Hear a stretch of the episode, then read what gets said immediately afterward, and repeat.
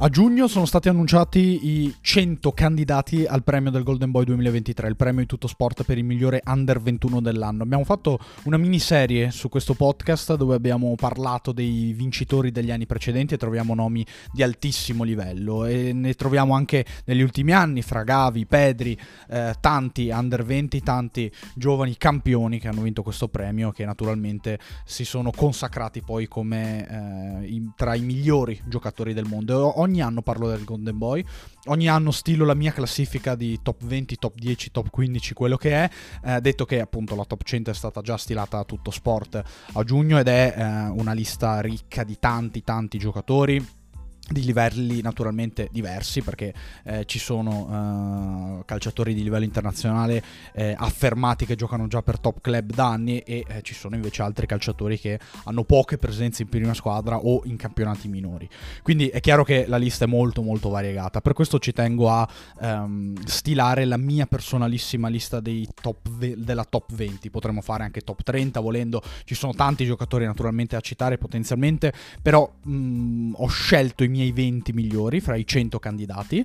Nelle prossime settimane verrà annunciato il vincitore, ci sarà la premiazione appunto del miglior under 21 dell'anno, ci sarà la premiazione del miglior italiano under 21 dell'anno, dell'Italian Golden Boy, quindi eh, sale la temperatura per un premio che mi piace molto perché ci dà occasione di parlare di calciatori giovani, di calciatori che eh, hanno già fatto molto bene in prima squadra, ma soprattutto l'hanno fatto a livelli altissimi, a livelli veramente veramente alti. Poi naturalmente de gustibus, come in ogni occasione quando si parla di classifiche, di top eh, e di ranking vari, eh, sempre per utilizzare sostanzialmente sinonimi, però ecco io ci tengo a stilare la mia top 20 oggi, top 20 del, del Golden Boy, detto che in questi giorni, anzi eh, oggi verrà stilata la top 30 del pallone d'oro, quindi torneremo a parlare di questo premio prossimamente, però ci scaldiamo in vista della top 30 30 il pallone d'oro facendo la top 20 del Golden Boy. Top 20 del Golden Boy che parte con uh, il ventesimo, partiamo dal ventesimo classificato per poi arrivare al primo, quindi in ordine crescente naturalmente, in, in, in ordine ascendente se vogliamo, un, utilizziamo una parabola Ascendente al ventesimo posto io inserisco Mattistel del Bayern Monaco, classe 2005, centravanti, giocatore che ha trovato protagonismo nell'ultimo anno e mezzo, anche grazie all'assenza nella scorsa stagione del Bayern Monaco di una prima punta, calciatore che comunque segna, forte fisicamente e ha lo status non magari del predestinato, perché poi eh, parliamo sempre, utilizziamo sempre termini un po' troppo forti, ma certamente del giocatore fatto e finito, nonostante sia molto giovane, scuola Ren e il run sostanzialmente non, non sbaglia mai eh, a produrre talenti. Ugo Ciucu è l'ultimo della lista ed è andato al Chelsea. Ora eh, giocherà Angelo Gabriel, se non sbaglio, proprio in, in Francia, eh, sempre mh, prodotto del Santos che il Chelsea ha acquistato dal Brasile per poi girarlo eh, a Run. Insomma, eh, settore giovanile ricchissimo. E nella lista del Golden Boy penso che tra i primi 100 troviamo 16 francesi. E questo è dato naturalmente dal lavoro eccezionale del centro sportivo di Clairefontaine, dal fatto che tutte le società possano vantare grandi talenti, grandi prospetti in casa e non solamente le big, e dal fatto che il livello del campionato permette a questi eh, super giocatori, super talentini di potersi, di potersi esprimere già da subito ad alti livelli e quindi hanno la chance di giocare, eccetera, eccetera. Tello l'ha fatto a 16-17 anni con Rennes, dopo è stato acquistato al Bayern Monaco, che si è preso un giocatore di livello, non troppo protagonismo, non molto protagonismo, però certamente insomma l'impatto che ha eh, Tell, che è un calciatore di 18 anni, nel Bayern di Monaco, quindi un, in una delle big più importanti d'Europa, in un ruolo cruciale comunque come l'attaccante, eh, non è da sottovalutare, certo Tell spesso entra senza grossissime pretese perché poi eh, è sempre un ragazzo giovane quindi il problema se il Bayern non vince non è mai Mattis Tell. Però è, è un giocatore che eh, in questo momento dal, dal, Bayern Monaco sta prendendo il massimo e sta prendendo grande considerazione esterna e interna eh, considerazione che naturalmente è del tutto meritata. Altro francese di questa lista eh, cioè il calciatore che sta al diciannovesimo posto che è Elie Ouai che ha fatto molto molto bene il Montpellier, al secondo anno vero e proprio in Ligue 1, lui classe 2003, centravanti, ha segnato 17 gol con il Montpellier, gazzella offensiva, calciatore fortissimo nell'attaccare alla profondità e nell'attaccare a campo aperto, eh, ricorda un primissimo Bameyang, eh, l'ho acquistato l'AN e andrà a fare la Champions League con i francesi dopo che l'AN ha ceduto eh, al Red Bull Lipsia Loic Openda. Quindi intrighi di mercato che hanno portato questo calciatore a giocarsi la Champions League, età giovanissima, comunque 20 anni, ha già fatto molto e ripeto, ha già fatto due anni almeno in Ligan, forse due e mezzo e, e questo racconta tanto di un calciatore che n- nel nostro eh, nel, nel, nel, nostro bagaglio di conoscenze calcistiche non sta ai primissimi posti. Eh, però intanto ha già due anni e mezzo di, di Ligan perché è una cosa sostanzialmente normale per i transalpini. Se fosse eh, italiano, dobbiamo ammetterlo, sarebbe considerato come uno dei principi della nostra generazione calcistica. Ecco, eh, in Francia è più normale una cosa di questo tipo, quindi eh, si merita naturalmente Way di stare all'interno di questo di questa top 20, così come se lo merita Julio Inciso, o Inciso che sia, paraguagio, eh, destro di piede del Brighton di De Zerbi, classe 2004, che eh, dal 2023 in poi è sbocciato. È sbocciato veramente perché prima insomma, è arrivato dal Sud America, dal Club Libertad se non sbaglio, eh, grande qualità, grande carattere, grande sfrontatezza, eh, però sempre all'interno di un contesto in cui doveva farsi spazio. E eh, soprattutto in un campionato molto molto esigente come la Premier League. Una volta però che ha dato dimostrazioni, perché questo è importante, cioè De Zerbi lo ha coccolato, lo ha coltivato, l'ha fatto crescere, ma lui ha dato dimostrazioni eh, in prima battuta, ha trovato, dopo aver, trovato, dopo aver dato dimostrazioni, ha trovato spazio ed è sostanzialmente cresciuto molto molto bene. Quindi Inciso è uno dei prospetti più interessanti direi proprio della Premier League non è l'unico del Brighton, non c'è in questa top 20 Facundo Buonanotte, però merita una citazione, insomma, De Zerbi fa bene sia con i giocatori giovani che con i giocatori cresciuti, io eh, ho una considerazione altissima di De Zerbi e credo che in molti casi, quando eh, troviamo calciatori eh, cresciuti nel Brighton, nel Sassuolo, nello Shakhtar, in tutte le squadre di De Zerbi, pensiamo a calciatori fortissimi che potenzialmente possono diventare top player in grandi club. Io però credo anche che De Zerbi abbia la capacità di portare questi calciatori al, al massimo. Cioè il Boga, Boga, Locatelli e tanti altri sono calciatori che ehm, De Zerbi è riuscito a portare ai massimi livelli. Quindi bisogna sempre capire quando si va a prendere un calciatore allenato da De Zerbi se quella versione lì sia un, una versione definitiva o una versione eh, di un primo step, se vogliamo. E Inciso credo, credo che sia un top player per le caratteristiche che ha, per il carattere che ha, per il profilo di giocatore che è, però naturalmente c'è tantissimo De Zerbi e eh, continuando nell'elogio a De Zerbi, poi passando ad altro perché siamo già ad 8 minuti di registrazione, faccio notare che eh, Pensate cosa sarebbe De Zerbi se allenasse una big come il Manchester City, cioè se prendesse in mano super talenti, super giocatori e eh, li portasse alla versione definitiva. Eh, questo secondo me sottolinea il fatto che siamo di fronte ad un allenatore con le stimmate del predestinato, soprattutto con la, lo status del numero uno assoluto, veramente del numero uno assoluto. Quindi eh, vede, vediamo, vedremo. E Enciso è uno dei, dei, tanti prodotti del Brighton di De Zerbi. Romeo Lavia va citato, acquistato al Chelsea quest'estate, centrocampista difensivo belga, classe 2004, grandissimo impatto nella Premier League, uno dei calciatori con il minutaggio maggiore, retrocesso sì con il Southampton, ma poi che il Chelsea si è conteso sul, con il Liverpool sul calcio e mercato. Secondo secondo me è un giocatore che naturalmente probabilmente in questo momento passa per essere un pochettino sopravvalutato perché il calciomercato in Premier League sopravvaluta un po' chiunque, però è un ragazzo che dà già tante certezze e questa non è una cosa da poco, dà già tante certezze. Se non sbaglio, ex Manchester City, quindi forse un piccolo rimpiantino per il Manchester City,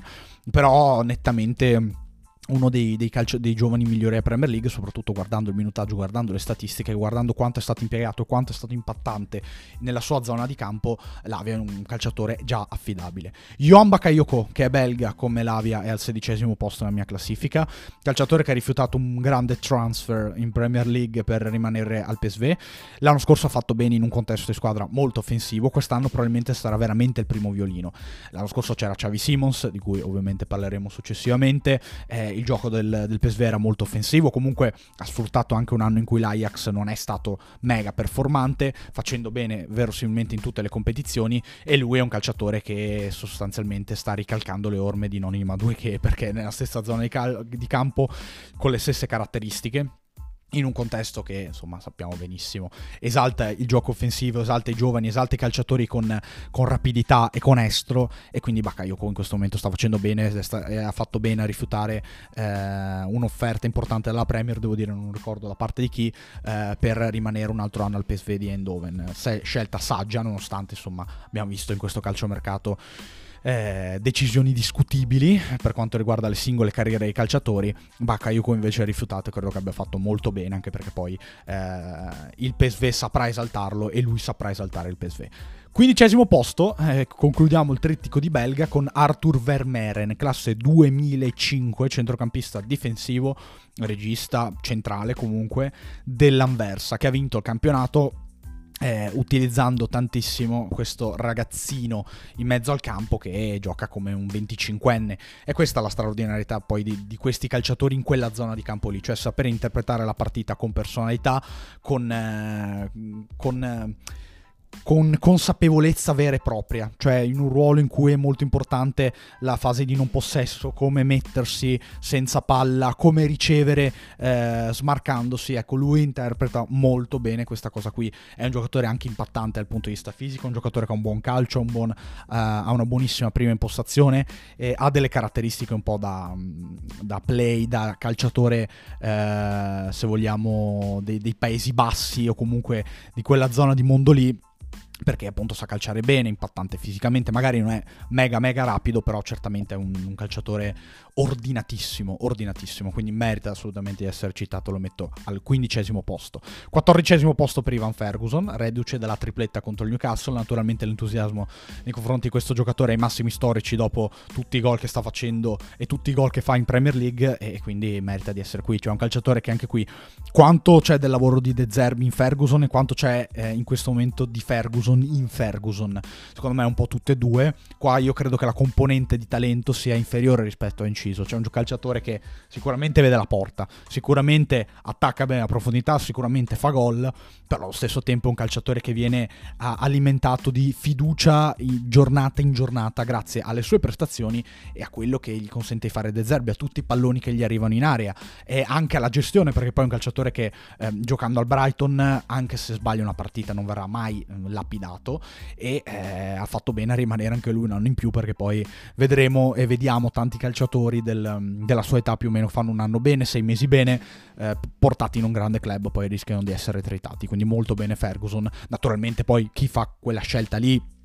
ha anche carattere, personalità e vuole dimostrare subito, non va condannato assolutamente. Per il bene di Ferguson in questo momento meglio rimanere al Brighton e infatti il Brighton è casa sua. Tredicesimo posto Warren Zaire Emery, calciatore che mi ha impressionato tantissimo, non solo per impatto fisico e dinamismo, ma perché eh, in certe situazioni Galtier l'ho chiamato in causa l'anno scorso per essere eh, un calciatore che a partita in corso dava una spinta in più al Paris Saint Germain e parliamo di un classe 2006. Quindi questo è già eh, molto impressionante. Eh, Luis Enrique lo considera allo stesso modo, perché questo è un calciatore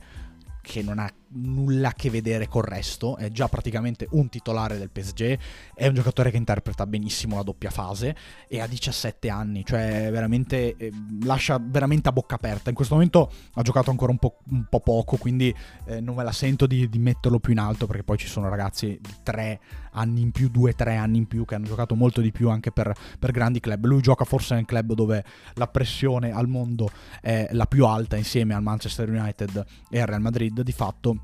però eh, forse perché è giovane, forse perché gli viene concesso un, un poco minutaggio, in questo momento non ha paura. Vedremo come sarà col passare del tempo, però questo ha tutte le potenzialità per essere un nuovo Bellingham. Ecco, mettiamola così. Dodicesimo, Giorgio Scalvini, che ormai diventerà un titolare della nazionale italiana, che ormai è un titolare dell'Atalanta, che ormai gioca da tanti anni con l'Atalanta, che ormai non va spiegato. Mi aspetto però uh, una, un ulteriore passo in avanti da parte di questo giocatore. Naturalmente elogiamo quelli esteri perché poi gli italiani li conosciamo. Quest'anno giocherà di più come centrale della difesa 3 con Gasperini, che insomma sappiamo bene anche dalle ultime dichiarazioni di, di Mele e non solo, è un martello vero e proprio proprio, però se Scalvini saprà essere spugna al 100%, allora sì, troverà la miglior versione di se stesso e eh, troverà delle sicurezze per essere ancora più bravo nella sua esperienza potenzialmente post-Atalanta o al di fuori dell'Atalanta, quindi in questo caso la nazionale. Vedremo quanto Spalletti lo utilizzerà, penso che possa giocare a 4, anche se gli servirà un lavoro ad hoc. Eh, le basi però sono eccezionali per questo ragazzo, cioè eccezionali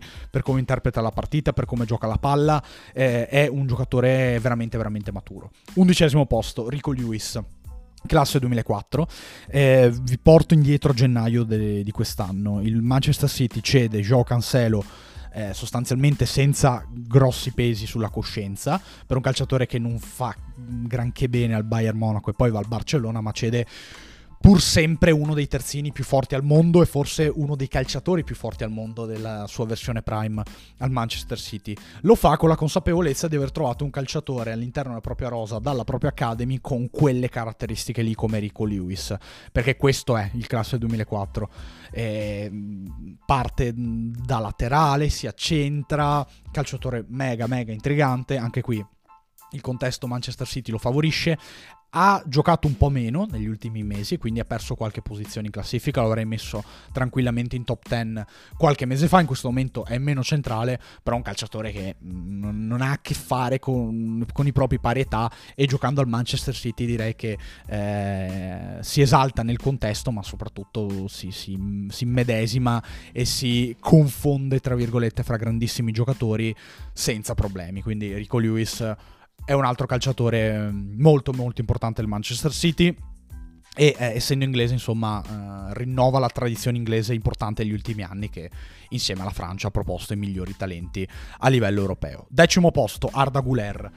Peccato, peccato veramente perché eh, adesso è infortunato, si è fatto male al menisco, resterà fuori per diversi mesi. Io credo che mm, Arda Guler sia il futuro del Real Madrid e sia un giocatore su cui, su cui il Real Madrid vuole puntare veramente tanto è un ragazzo che eh, avendo fatto quella gavetta lì al Fenerbahce, quindi in una big di Turchia, in stadi rumorosi, caldi, in cui la pressione comunque è tanta, il Real Madrid certo rappresenti un passo mm, in alto, grande a livello tecnico, ma non a livello di contesto. Cioè, non credo che eh, entrando al Bernabeu eh, ad Arda Guler tremeranno le gambe, per intenderci. Non credo perché poi, ripeto, se fai eh, quell'esperienza lì al Fenerbahce. Se ti comporti in quella maniera, 17-18 anni, poi certo il Bernabeu eh, può, può, darti fastidio, però può, può essere, i limiti possono essere al massimo tecnici e insomma vedendo giocare questo calciatore qui cioè non mi sento di dire che neanche tecnicamente possa fare male al Real Madrid, possa non entrare bene in, nel contesto dei Blancos, perché è un giocatore di strappo, di strappo veramente poderoso, poderoso, che usa il mancino molto bene, che vede la verticalità. Lo hanno paragonato ad Osil, ma a livello di dinamismo non c'è paragone per quanto mi riguarda. C'è un giocatore molto più verticale, molto più potente, nonostante sia bassino, ma eh, gli, gli, avversari rimbalzano un pochettino addosso a lui, no? Cioè ho sempre quell'impressione lì, quindi eh, Arda Guler non, non, va spiegato secondo me per chi l'ha visto giocare. E va detto però che nel contesto del Real Madrid può trovare tanto spazio, tanto protagonismo, può fare bene, può incidere. Cioè Real Madrid non l'ha preso per vediamo com'è no, Real Madrid l'ha preso perché è un giocatore già importante. Non ho posto Benjamin Sesco che ha segnato tanto quest'anno ha segnato comunque tanto tra Salisburgo e Nazionale ha fatto gol molto belli ha delle caratteristiche eccezionali a livello fisico, direi soprattutto che tecnico, e utilizza questo sinistro per calciare di prima rete eh, come pochi come pochi. Vediamo come mm, sarà la sua esperienza all'Ipsia. Eh, io penso che non ci sia luogo migliore per lui, eh, step migliore per lui per, per, crescere, per fare bene comunque in campionati importanti. Eh, ed è un calciatore di cui si parla già da diversi anni. Quest'anno, però, devo dire che eh, certo ha fatto molto bene, ma lo aspetto, cioè mi aspetto qualcosa in più, quindi eh, è finito veramente il tempo per l'apprendistato, seppure parliamo di un calciatore di 20 anni, ora voglio godermelo in Bundesliga, voglio vederlo in grandi partite, finalmente in Champions League, eh, nel campionato tedesco, cioè quest'anno deve cominciare a diventare protagonista, anche perché insomma lo è stato al, ehm, al Salisburgo in, in, un, in, un, contesto di secondo piano e, e, e, ha, e, ha, dimostrato tutto, ha dimostrato veramente tutto. Vediamo adesso eh, lo slovacco come si comporterà nel contesto dell'Ipsia. Nono posto, Rasmus Oilund Eh beh, su Oilund eh, facciamo un discorso all'opposto rispetto a abbiamo, quanto abbiamo detto per Bakayoko e Ferguson, perché lui sì che ha voluto accettare la proposta del Manchester United, lui sì che ha voluto fortemente andare al Manchester United, lui sì che eh, si sente già pronto per ehm, giocare con la maglia dei Red Devils a Old Trafford, penso che abbia comunque ragione. Io se vi ricordate, quando feci il keep sell replacement per l'Atalanta, considerai l'opzione da parte del club Atalanta di tenere Oilund. Certo, quando arriva quella cifra lì, eh, via email, quel bonifico lì è difficile dire di no, seppure parliamo di un calciatore principesco. Però allo stesso tempo, ragazzi, cioè il Manchester United è il Manchester United e deve avere la pelle dura, deve avere le spalle larghe, deve avere caratteristiche da non solo predestinato, ma da uomo eh, forte, maturo. Oilund avrà mh, mm, quello spessore lì, non lo so, devo dire che qualche dubbio in più. Eh, secondo me è un calciatore che anche a livello tecnico non è al 100% pronto, cioè deve giocare, deve imparare a giocare molto meglio con la palla negli spazi stretti in situazioni un po' più complicate. Cioè, per esempio, ciò che viene criticato moltissimo a Vlaovic, il gioco spalle alla porta, Oilund non è in grado di farlo. Non è in grado di farlo. Eppure Manchester United ha creduto tantissimo su questo giocatore qui. E ha creduto tantissimo perché adesso sembra che stia parlando solamente male del danese, perché ha un passo impressionante. Perché forse forse va bene un po' di hype legato al nome di Holland ci può stare, però è un giocatore che è veramente portentoso a campo aperto, cioè non ha forse uguali in, con, in, questa caratteristica o ne ha pochissimi già a livello internazionale, quindi attacca bene a profondità, attacca bene l'area, è un giocatore che si fa trovare pronto sotto porta, è, è famelico, è famelico, è veramente veramente famelico, ha avuto un periodo di hype assoluto fra febbraio e marzo, l'Atalanta ha pescato bene, lo ha rivenduto, tutto giusto, tutto bello. Ora secondo me lui deve, deve dimostrarci tanto e nel, per quello che immagino ehm, se farà bene mi dimostra- dimostrerà molto di più di quello che, che, che, mi aspetto. Se farà bene dimostrerà molto di più di quello che mi aspetto. Bene cosa vuol dire? Bene vuol dire segnare tanto, bene vuol dire essere impattante, bene vuol dire sbagliare poco soprattutto. Sbagliare poco, perché poi al Manchester United non ti viene perdonato tanto l'errore. E, e Oilund sarà esposto a queste difficoltà, alla possibilità di sbagliare, però dovrà essere bravo a non, a non farlo, perché poi lo puoi fare potenzialmente. Per quanto mi riguarda è giusto giusto sbagliare, puoi sbagliare, però una volta che scegli il Manchester United sai anche dove sei e quindi mm, puoi andare incontro a diverse difficoltà. Intanto l'esordio eh, l'ha già fatto contro l'Arsenal, smaltiti problemi alla schiena, ora Rasmus eh, sta entrando nella sua ora. Entra anche nel suo anno secondo me Florian Wirtz